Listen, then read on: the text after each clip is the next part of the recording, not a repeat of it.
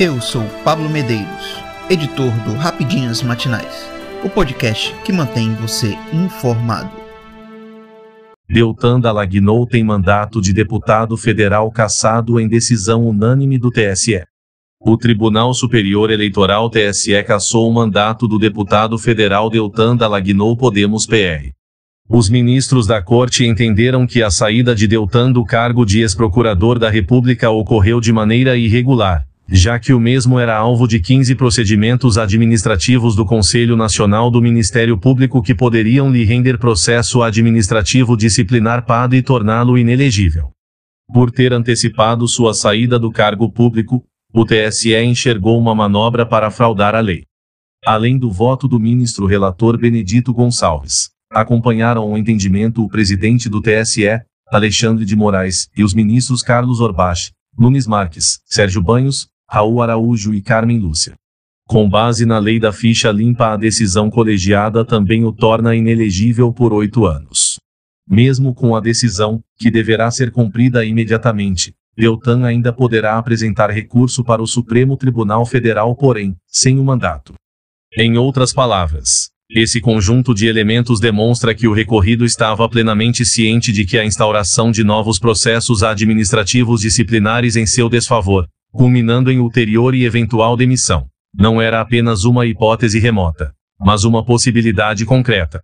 Constata-se, assim, que o recorrido agiu para fraudar a lei uma vez que praticou de forma capciosa e deliberada uma série de atos para obstar processos administrativos disciplinares contra si e, portanto, elidir a inelegibilidade. Dito de outro modo, o candidato, para impedir a aplicação da inelegibilidade do artigo 1º, e da LC 64/90, antecipou sua exoneração em fraude à lei, afirmou o ministro relator Benedito Gonçalves em trecho de sua decisão. Em nota, Deltan disse que 344.917.000 vozes paranaenses e de milhões de brasileiros foram caladas nesta noite com uma única canetada, ao arrepio da lei e da justiça, lamentou. Meu sentimento é de indignação com a vingança sem precedentes que está em curso no Brasil contra os agentes da lei que ousaram combater a corrupção. Mas nenhum obstáculo vai me impedir de continuar a lutar pelo meu propósito de vida de servir a Deus e ao povo brasileiro, acrescentou. De acordo com o advogado da Federação Brasil Esperança, formada pelos partidos PT, PCdoB e PV e pelo PMN, o deputado respondia às sindicâncias, reclamações e pedido de providência no CNMP, quando registrou sua candidatura, e que, por esta razão, estaria impedido devido à lei da ficha limpa. Também integra a denúncia à condenação de Dallagnol pelo TCU, por gastos com diárias e passagens na Operação Lava Jato. O Ministério Público Eleitoral opinou pela regularidade da candidatura do deputado. Histórico. A denúncia contra Dallagnol contestava o registro de candidatura do deputado federal e foi apresentado pela Federação Brasil da Esperança PT-PC do BPV no Paraná e pelo Partido da Mobilização Nacional PMN, que alegou que o então procurador não podia concorrer nas eleições porque respondia a processos administrativos. Contudo, o Conselho Nacional do Ministério Público CNMP emitiu certidão, em 13 de novembro de 2020, atestado que Dallagnol não respondia a processos. A informação foi compartilhada pelo parlamentar em suas redes sociais, pouco antes do início do julgamento. Em 2022, Dallagnol foi eleito com 344.000 votos pelo estado do Paraná. Fluminense e Flamengo empataram sem gols na noite desta terça-feira, 16, no Maracanã, em jogo de ida pelas oitavas de final da Copa do Brasil. Com o resultado, a vaga para a próxima fase da competição, que será definida em 1º de junho, também no Rio de Janeiro, segue aberta. Em relação à partida desta noite, o rubro-negro pressionou desde os primeiros minutos do jogo. As melhores chances do Flamengo aconteceram em uma só jogada em que Gabigol e Arrascaeta acertaram as traves de Fábio. Depois dos primeiros 15 minutos, o Fluminense conseguiu equiparar a posse de bola. Por outro lado, o tricolor carioca não conseguiu impor o estilo de passes rápidos e aproximação para incomodar o adversário. A situação do time piorou quando Felipe Melo foi expulso, logo aos 7 minutos do segundo tempo, por falta forte sobre Gabigol. O técnico Fernando Diniz precisou fazer mudanças e o tricolor conseguiu encaixar a defesa para bloquear as ofensivas do Flamengo, que trocou mais passes, mas teve dificuldade para encontrar espaços e criar jogadas claras de gol. O jogo terminou empatado e a decisão segue aberta. Fluminense e Flamengo empataram sem gols na noite desta terça-feira, 16, no Maracanã, em jogo de ida pelas oitavas de final da Copa do Brasil. Com o resultado, a vaga para a próxima fase da competição, que será definida em 1º de junho, também no Rio de Janeiro, segue aberta. Em relação à partida desta noite, o rubro-negro pressionou desde os primeiros minutos do jogo.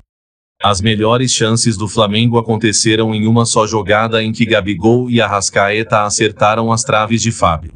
Depois dos primeiros 15 minutos, o Fluminense conseguiu equiparar a posse de bola. Por outro lado, o tricolor carioca não conseguiu impor o estilo de passes rápidos e aproximação para incomodar o adversário. A situação do time piorou quando Felipe Melo foi expulso, logo aos 7 minutos do segundo tempo, por falta forte sobre Gabigol. O técnico Fernando Diniz precisou fazer mudanças e o tricolor conseguiu encaixar a defesa para bloquear as ofensivas do Flamengo, que trocou mais passes, mas teve dificuldade para encontrar espaços e criar jogadas claras de gol. O jogo terminou empatado e a decisão segue aberta. CCJ da Câmara aprova PEC que anistia partidos por prestação de conta irregular e descumprimento de cotas. Por 45 votos a favor e 10 contrários, a Comissão de Constituição e Justiça CCJ da Câmara dos Deputados aprovou, na sessão desta terça-feira, 16, a proposta de emenda à Constituição PEC que concede perdão aos partidos que não cumpriram com as cotas de gênero e raça nas últimas eleições, além de não prestar contas. Apenas a Federação PSOL e o Novo orientaram suas bancadas contra a PEC. Durante a reunião do colegiado, a deputada federal Samia Bonfim PSOL-SP anunciou que está ingressando com uma ação junto ao Supremo Tribunal Federal STF para que suspenda a tramitação da matéria.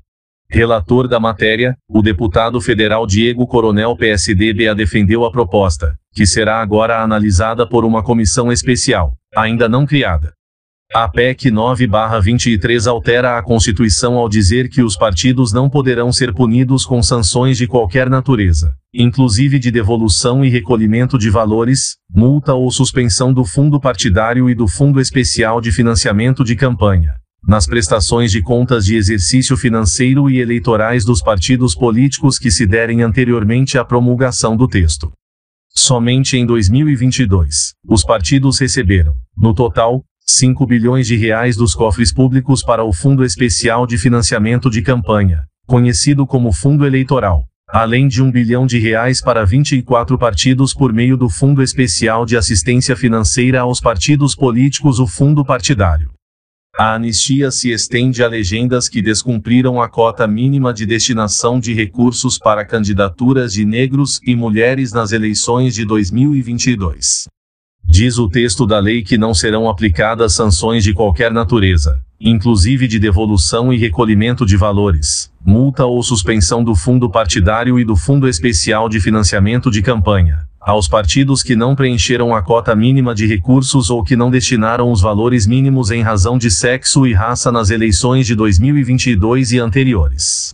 Na justificativa da PEC, o autor da proposta, Paulo Magalhães PSDBA, aponta que muitos dos entes partidários tiveram dificuldade em se ajustar ao novo comando constitucional, em decorrência da inexistência de outra regra que apresentasse as balizas ou uma maior elucidação sobre a matéria pertinente à distribuição das referidas cotas. Não se sabia ao certo, em meio ao processo eleitoral, se a contagem da regra teria sua abrangência federal ou se deveria ser cumprida pelos partidos em âmbito nacional, ressaltou. Eu sou Pablo Medeiros e este foi o Rapidinhas Matinais, o podcast que deixa você informado. Até mais.